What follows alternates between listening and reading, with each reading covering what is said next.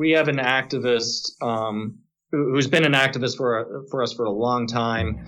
He's a really conservative Republican, and uh, when we first got involved in this, he was so excited because he said, you know, he told us his whole story that that he decades ago was was addicted to to opiates and opioids, uh, specifically heroin and he said the only reason that that he was able to to get off of it and kick that addiction and and is, is still alive today is because he he uh, started using cannabis as an alternative treatment. Again, not saying that that's the case for everyone, but it just shows having that option, that that freedom to choose that option, can be life saving in some some instances. That is Ross Connolly. I'm Dwayne Lester, and this is Top Priority.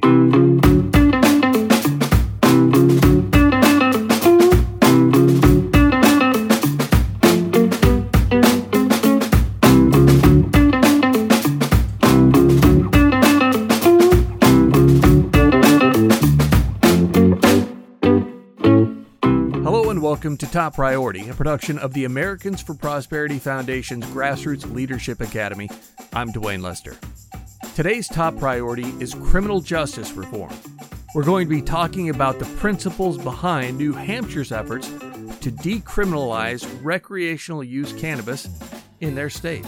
This podcast was recorded on April 1st, 2021, and as I mentioned earlier, our guest is Ross Connolly the Americans for Prosperity Foundation's Deputy State Director in New Hampshire.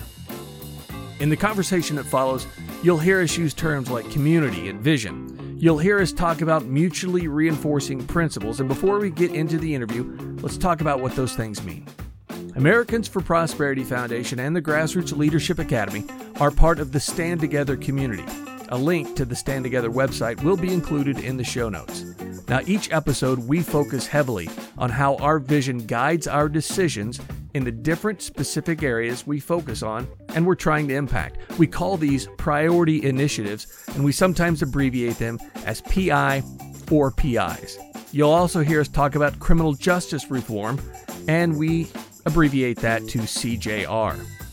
Now, let's get back to the vision. It's very ambitious. We break barriers that stand in the way of people realizing their potential. This moves our society towards one of mutual benefit where people succeed by helping others improve their lives. This vision is built upon four mutually reinforcing principles, which we also discuss in this podcast. The principles are equal rights, mutual benefit, openness, and self actualization. You can find the vision and the four mutually reinforcing principles also in the show notes. Now let's talk with Ross about what's going on in his corner of New England and how the decriminalization of the recreational use of cannabis fits into the Stand Together vision. Let's start at the beginning then. Let's go right into it. Tell me how how the the war on drugs, substance abuse, how that got on uh, AFP New Hampshire's radar in the first place, and tell me about how you all came about taking the actions that you took? It really started for us in, in 2016. New Hampshire, obviously, we're, we're part of New England, which is a, a small region. We have really close relationships with our neighboring states. And what happened in 2016 was Massachusetts decided uh, on a ballot proposition to legalize cannabis uh, for recreational use, uh, adults over the age of 21 and that kind of that started a ca- cascade uh, where where Massachusetts started, then it was Maine, now it's Vermont. Canada also in that time period decided to legalize uh, recreational use and setting up a pathway to have recreational stores where where we really said, you know, we're we're on an island now of prohibition, and, and we, we made positive steps uh, in 20, 2018, I believe. We, we passed a, a cannabis decriminalization bill, but it really didn't answer all the, the problems and barriers that were set up from prohibition, especially when you're totally surrounded by states that have a legal regulatory market. So what I'm hearing is is that here sits New Hampshire and everything around it, all the states around it, even the foreign countries around it are saying, "Let's let's make it legal for recreational use." And New Hampshire's like, "Well, uh, we can continue to be the outlier, or we can do what's clearly uh, happening around us." And what'd y'all decide? Well, especially after our decriminalization bill, where where we took an approach to have it be a violation level offense for people that uh, are pulled over or detained by the police for for possessing three quarters three quarters of an ounce or less of cannabis that that was a $100 fine. And you know that took the first step to sort of address for New Hampshire the problem of granite staters who, who use cannabis and are going to our neighboring states to, to purchase it. But it didn't answer the full the full problem that that we faced as a state, which is our neighboring states, or the neighboring country of Canada, considers this to be a, a something that's totally legal and something that is regulated by the government for sale. And there was that huge disparity between New Hampshire and Massachusetts and Maine and Vermont, where where over a hundred thousand granite staters every day or on a regular basis go to those states to purchase cannabis and then come back home. Well, I can understand why why the state, why why there would be people in the state, organizations in the state, or even you know members of, of the government who would see this as being something that needed action taken on it. Help me understand how AFP New Hampshire decided to get involved. Because it's not something that we've normally engaged on. And when the press release came out, I remember I remember thinking, okay, that this is this is something new. I guess we're going this direction. Help me understand the decision process behind that. We saw an opportunity to get involved and, and to make a significant difference in that battle. You know, we, we always look at legislation and, and our involvement in it, whether it's criminal justice, economic opportunity, any of the PIs. We look at it and say, well, what difference could we make you know, well, first, what is the barrier that, that we're looking to, to break, uh, that is standing in the way of people's success? And then what, what is the difference that we can make in that fight? And there were, in, in the, the discussion around cannabis, it was really, there was this huge gap. You know, a lot of groups on the left were supportive, but there weren't many groups on working to get folks on, on, on the right or, you know, folks, uh, on the Republican side of the aisle to come along and understand, you know, why this needs to happen. And we saw that opportunity and decided that it was worth us to jump in. Again, when you're surrounded on all borders, it, it, it sort of becomes a not if it's going to happen, but a when and how that this is going to happen. And we, we found our voice, if we were involved in this, would make a big difference in ensuring not only is this barrier eliminated for granite staters, but also is this going to be something that we agree with uh, on uh, on an economic standpoint? Is you know is are we erecting huge regulatory barriers? You know, a lot of states it's it's a, a petri dish kind of uh, testing environment in a lot of these states because there's so much difference between state to state on taxes, on regulation, on what the market looks like.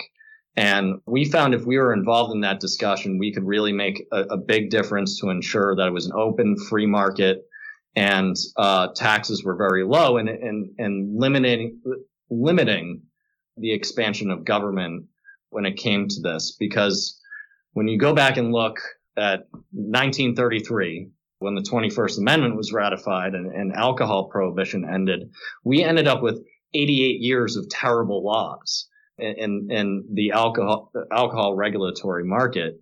And we don't want that to happen for cannabis legalization. We want, we want to make this a space that, that has as little government involvement as possible, you know, still having those safety measures, but ensuring we, we aren't growing government in, in a very burdensome way where they can continue to intrude on people's lives. One thing I'm curious about, I, while you were talking, I had several questions, but there are two that, that I'm really curious about. The first one is what you, you said barriers a couple times, and of course, you know, Stand Together's vision, we exist to break barriers. I'm curious, first of all, what what barriers you saw standing there that needed broken, because a lot of people don't think of of drug prohibition as being a barrier. Some people think that that's actually a you know a good thing, but you're saying that drug prohibition is is actually a barrier, and I want to know how that's a barrier and I also want to know once you guys started taking the, these actions, once you started moving forward to, to break this barrier you've identified,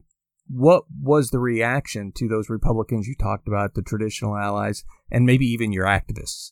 The barrier we really saw is quite obvious. We, we, we don't say that cannabis is great for you, you know, opposed to a lot of these other groups you see that, that are on the pro side of legalization. We do not say ca- cannabis is great Everyone should do it. Our, our, position is that what is the worst harm to, to society at large?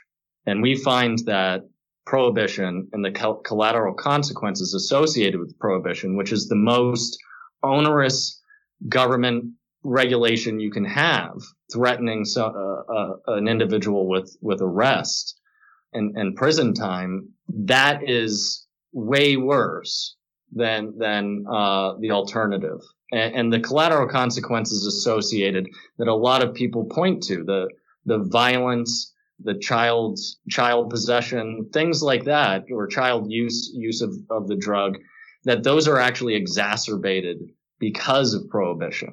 That that in a lot of cases we found in, in legal states that child use has not increased. If anything, it's decreased.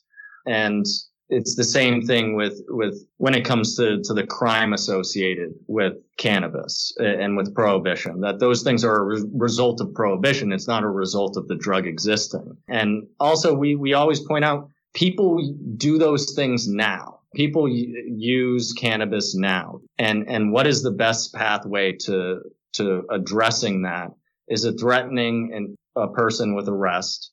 Um, or is it allowing adults to to use that? And and, and what is the damage to society? It, it's a it's a risk analysis essentially. It, it and, sounds and like find- a lot, a lot a lot of what you're saying it sounds like you really took the idea that there are no solutions there are only trade-offs and applied it to this idea of prohibition. And and, and you looked at it and you said okay we, we're we're doing this now what are the consequences of that if we do this or when other states have done this, what have been the consequences of that?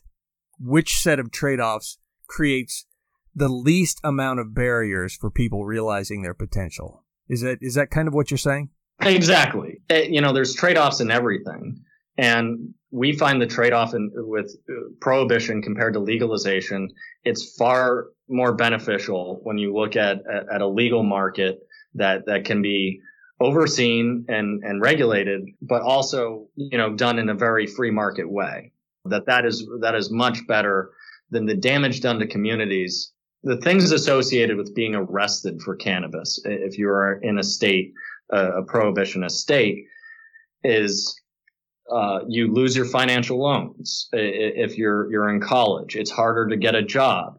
It's harder to get a license uh, for commercial drivers. It's it makes reverb it, it makes problems throughout the community that that happens in and that damage is far greater than what what happens in, in a legal uh, regulatory state. You can also look at, at that which is seen and that which is unseen, and, and you can trace the consequences of legalization or the consequences of prohibition in different directions. I mean, you can make a case that the war on drugs has a direct correlation to unnecessary deaths due to the enforcement of prohibition. You can make the case that that the the violence on our national border is a direct result of prohibition. I mean, you have to look past the the well this this guy overdosed and so that's bad so make it illegal you can easily say well 25 people were beheaded on the border the other day because of prohibition we should legalize it is really a matter of saying, let's be realistic. Prohibition is actually resulting in, in far worse consequences than legalization. Prohibition of, of cannabis, just like prohibition of alcohol, creates crime.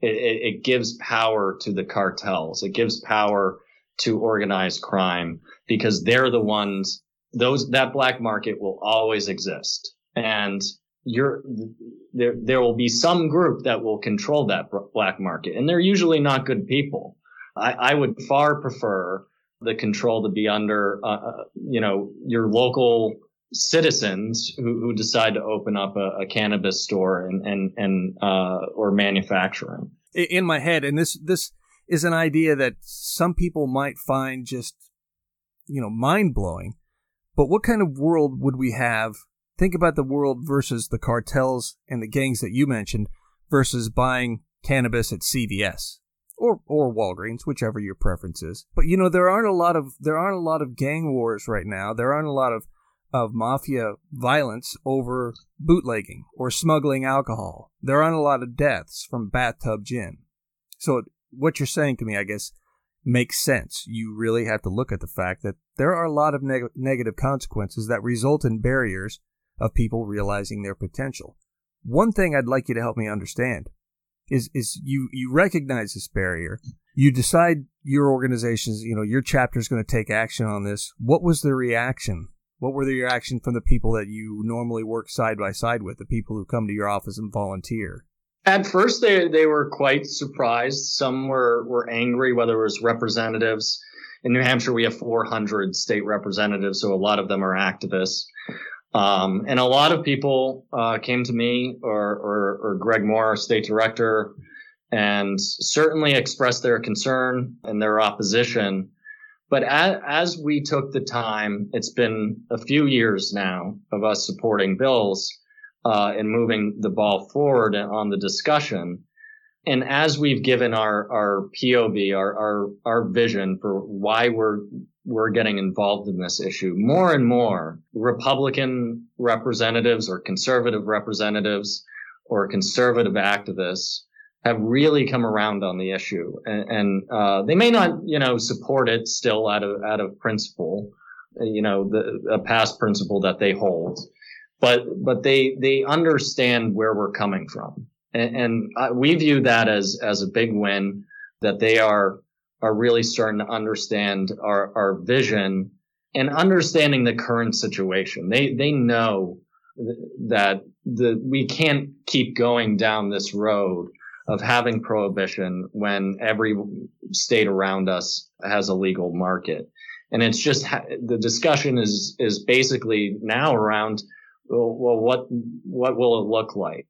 And, and that's where the debate is. But uh, it took years to get there and, and really explaining to people of our, you know, why we're, we're involved in this issue. And also to the, to the people that, that, you know, still disagree with us, explaining to them, Hey, it's okay to disagree with us. It's fine that we disagree on this issue, but we're going to still have the conversation with you of why we believe in this and why we think you should also consider supporting this. Uh, and, and the messaging has really got through, especially when we talk about the fact that we, we don't support everyone going out and, and using cannabis. We just oppose people getting arrested for it. That's, that's a leap that sometimes people need to, to have explained to them because uh, more than once I've, I've had to explain to people, look, I don't, I don't use drugs. I've never used a drug in my life uh, or an illegal drug. Of course, I've had penicillin or whatever, but I've I've never done drugs. Uh, I I don't plan on doing drugs. That doesn't mean I think they should be criminalized, and it doesn't mean that if I want everything legal, that I plan on going out and doing it. And you hear you hear that you know if you want it legal, so you can go do it. I I don't. I just want I just want a limited government, and I want it to stay inside its proper role. And policing what a person puts in their body is outside of that proper role. And so there, there are a lot of that. Uh, there's a lot of there's a lot of cognitive dissonance on this issue too, where people hold differing opinions. I bet a lot of people that you talk to would scoff at the idea of who was the mayor then, who who was all about policing the big gulps. Was that Bloomberg? Yeah, yeah, that that was Mayor Bloomberg. Yeah, so yeah. they would they would point at Mayor Bloomberg and said, "You have no right to tell me how many big gulps I can have." But they would have no problem saying, Mayor Bloomberg, please keep me, keep me from choosing what I put in my body in other ways. And it's that kind of cognitive dissonance that you see here. I'm curious. Mm. I'm curious. Um, have you seen any anyone coming to your organization because of the actions you've taken? Have, has, has your base grown at all? Uh, absolutely. Um, we we've we've had uh, you know cannabis legalization phone banks, uh, and and we have people from all over the political spectrum, volunteers of ours uh, who who were volunteers before this, who really agree with us on, on the issue and are really energized.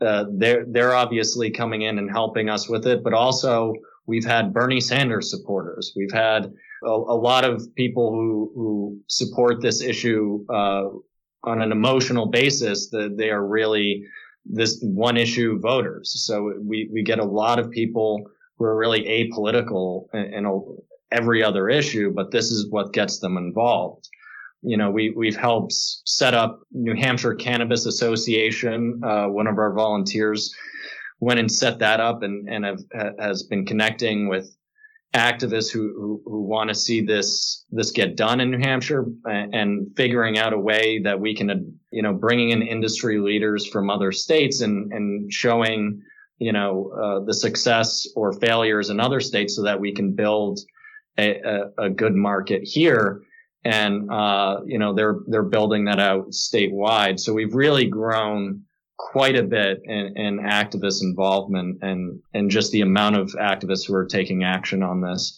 and and also bringing in just grass tops uh, coalition partners. We we partner with the Marijuana Policy Project, the ACLU, BLM, the New Hampshire Youth Movement. The last two there are, are certainly considered more more left leaning, but but we all acknowledge like this is a common goal we have. We can work together to try and get it done. And and and that's that's made a, a pretty big difference and, and got a lot of attention at the state house. It seems like you're actually living up to the idea of working with anyone to do good. Oh yes, absolutely. Help me understand then we, we've talked about the barriers that are created by prohibition. Let's get into the mutually beneficial uh, principles, the mutually reinforcing principles. My mistake. Uh, the first one being equal rights. Help me understand how what you've done in New Hampshire is more respectful of of equal rights. As I mentioned, New Hampshire is is currently a decriminalized cannabis state, meaning there's only a violation. But the way we see it is that $100, $150, depending on the amount, fine that you get. For some people, that's no big deal. For other people, that is a serious problem. And for some people, this is, you know, they're going to get cannabis in another state because they use it as an alternative treatment to address some, some medical problem. And, you know, $150, 100 bucks, you know, that could be a, a serious problem for some people who, who are, are, aren't doing anything to harm anyone else. They're just making a personal choice that they'd rather use cannabis maybe than, than have the opiates their doctor prescribes them, something like that. And what we want to do is eliminate that last barrier.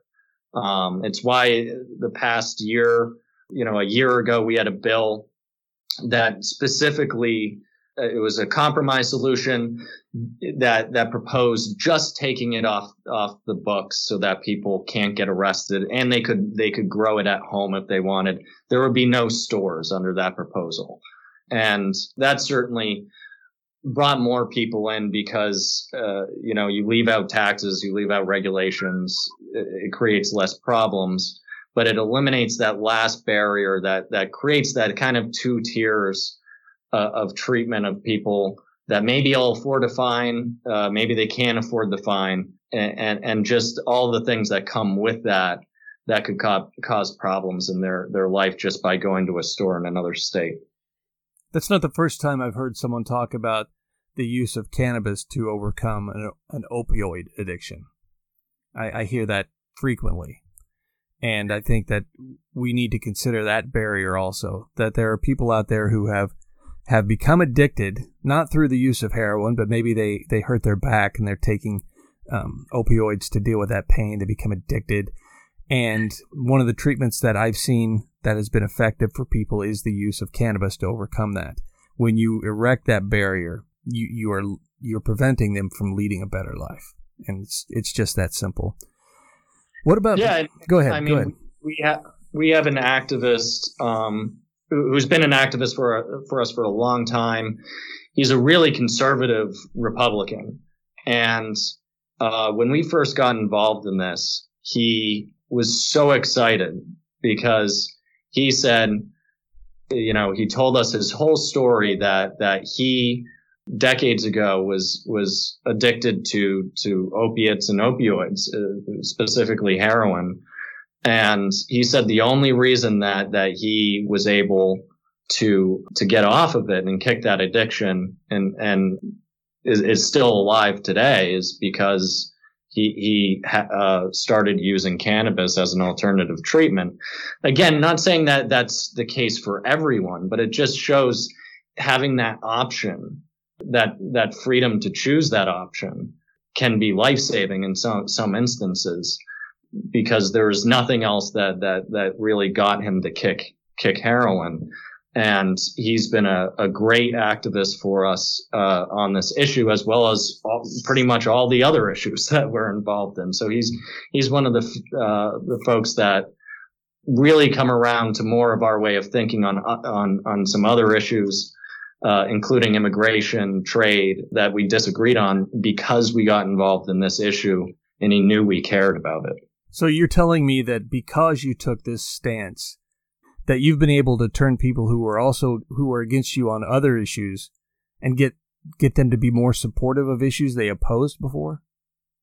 Yeah, uh, I, it starts a conversation. You know, it's sort of a central issue that that people they grow up with it. Uh, everyone goes to Dare class. Everyone, uh, you know, kind of got the government propaganda on it and, and learned. Uh, many, many, many people, uh, over seventy percent of Granite Staters support legalization.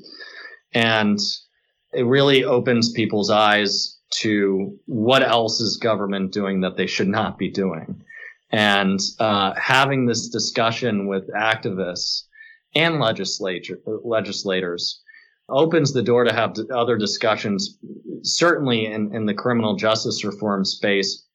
A lot of the people that we brought around on cannabis are now supporters of things like qualified immunity or qualified immunity reform and, and, looking at, at they're more willing to hear us out on some of these other issues because of, of our involvement in, in, this one.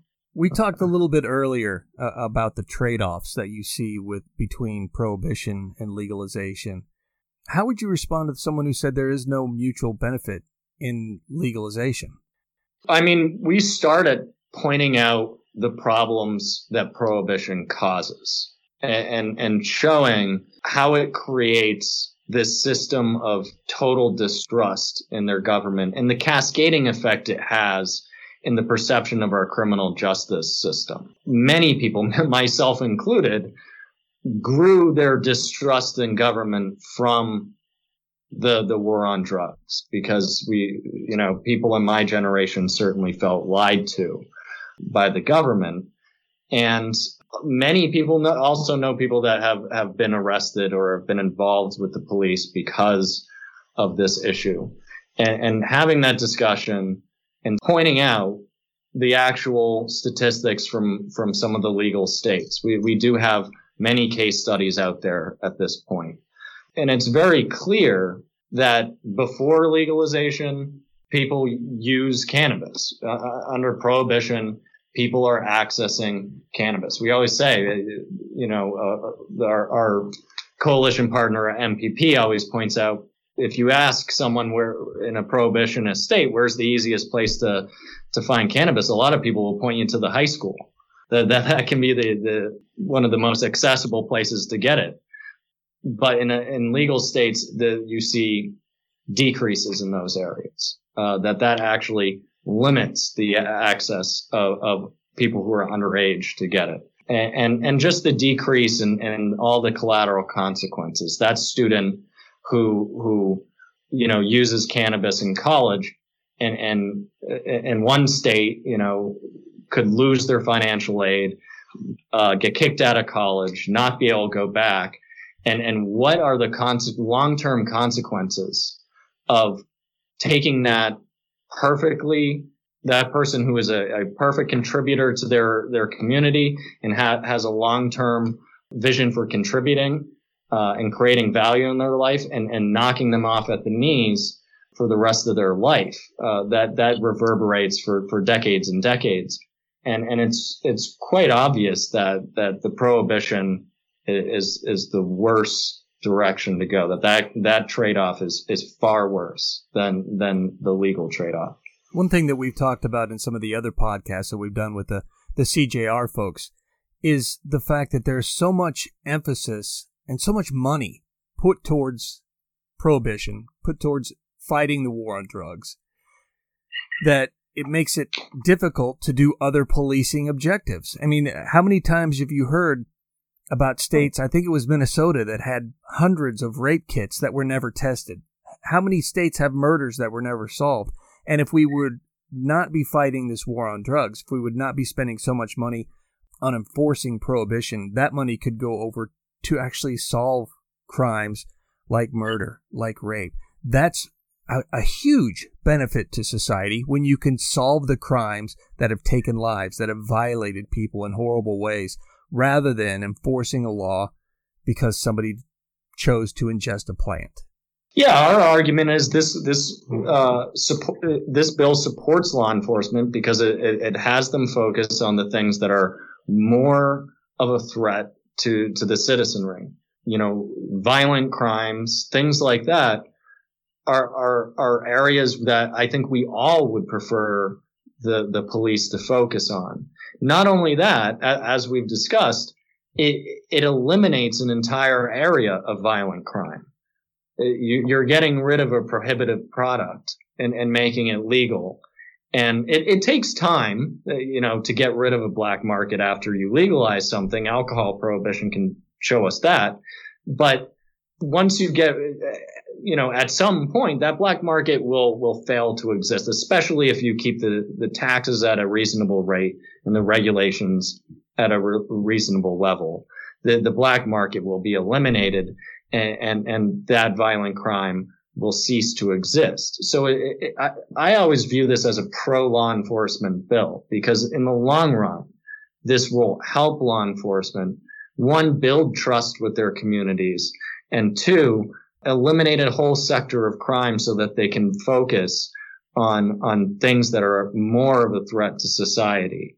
You know, over 1.5 million Americans were arrested for drug related crimes in 2014 and over 700,000 of those were, were for cannabis. Imagine what we could achieve if we focus our, our resources in law enforcement towards in a more effective way. You mentioned earlier about the cronyism and the taxes that leads us to talk about openness. When you have this this legalization of recreational, it's so important that we we actually keep it as free market as, as possible. When you put up barriers like like taxes, like where you only have a few uh, or only allow a few growers, or there's some sort of cronyism, you're not really solving the problem of the black market, are you? No. Uh, and, and, a lot of the, the instances that opponents uh, to these bills point to are like California or or Washington, where they have extremely high taxes and until recently had extremely onerous regulations as well, which made it really hard for anyone to get a license uh, to open a store or to be be a manufacturer or a cultivator. And uh, then when they had that, it, it, made it the market was was depressed because uh, of the extremely high price uh, because of taxes and, and uh, the limitations on the market. And, and that's one of our main, our big reasons for getting involved in this is we saw uh, on the south of our border how, how you could mess this up. Uh, Massachusetts had a very restrictive, very closed market. Um, they only gave licenses for, for recreational stores to certain special businesses, uh, mainly uh, companies who have been involved in the medical cannabis space. So there, it took about a year, two years for more uh, an amount of stores to open to actually start increasing supply and lowering the price But they also have things like opt-ins, uh, something we always oppose, which is towns having to, to vote to allow a cannabis store in their town. Something that n- nearly in, in New Hampshire, at least, would be a special case that, that no other industry for the most part is an opt-in where a town has to allow a business to participate and and then also uh, you know limiting having a market open so that that we were able to get a supply uh, that people who want to to use the product can can easily get it and and uh, there's a demand and a supply and demand system where the price is getting lower so that the black market gets blocked out. There are those who will hear our discussion, and we're going to talk about self actualization next. And I can already I can already hear people saying, "Well, it's tough to self-actualize when you're baked out of your mind." So, I mean, this should be illegal. And of course, my response to that would be, you know, not all the barriers to self-actualization are imposed on the users. And I would also point out, as you've said multiple times, people are using regardless of the legality of it. So I guess what I'm looking for is what is your thinking when it comes to self actualization as to how that relates, how, how legalization relates to self actualization. I mean, self self actualization is is your path to success and happiness, right? And and if we're limiting limiting where that path can lead, just based on your your own personal choices or other people's personal choices, which we believe can you know using cannabis that is a personal choice the the consequences of using cannabis are, are aren't anything like the consequences of using using opiates or opioids or or amphetamines, things like that. That if you're making that choice, and, and then then that should be a path that you you can you can pursue. And you know, having cannabis be prohibitive limits people's path to self self actualization, if that makes sense. No, it does. It does, and you also have to look at the people who who have had a, a very minimal role in in the the illegality or the black market. Maybe they're just maybe they're just a one-time user. And you talked about how big the ramifications can be towards that person when they're busted. That there are lifelong ramifications that can keep a person from reaching their full potential, aren't there? And again, and again, looking back to to our activists, who, was able to kick a f- very bad addiction. How did that harm his self actualization if he was never able to actually have that pathway to, to sobriety? You know, the, the fact of the matter is only 9% of cannabis users are, are in an, in an addictive state. You know, alcohol, it's 15% of, of uh, alcohol users have have addiction problems when it comes to using that product. Um, so it's obviously a far safer alternative than than than some of the the other pathways to either sobriety or you know recreational use. The bill didn't pass, and other than that, you've seen generally positive consequences from taking action on this in your state, though, haven't you? Yes, I, I, think the conversation continues to this day, and, and, and we continue to work with with the legislature, with the governor, to find a pathway to make this a successful endeavor in New Hampshire. And and our vision uh, continually and, and our input continually is considered now more than any other group on this issue in the entire state. We've we've sort of set ourselves apart in being the reasonable partner with the legislature to, to find this pathway to success. Our, our legislature likes to pump the brakes on things, and that's perfectly fine. But we, we want to find a path to, to finally break this barrier for, for the people that it's, that it's impacting. And, you know, we're, we're always one step away, but we've taken a couple different, different approaches. And every time we're part of the conversation, that makes a, a, a, big deal when it comes to getting involved in any other uh, CJR issue. That that because we we sort of stepped out on a limb here and said enough is enough. Let's get involved in this. Let's make a positive difference. Because we did that, a lot of groups, a lot of groups, and, and a lot of uh, people on the other side of the aisle from us traditionally have really had trust in us ever since then.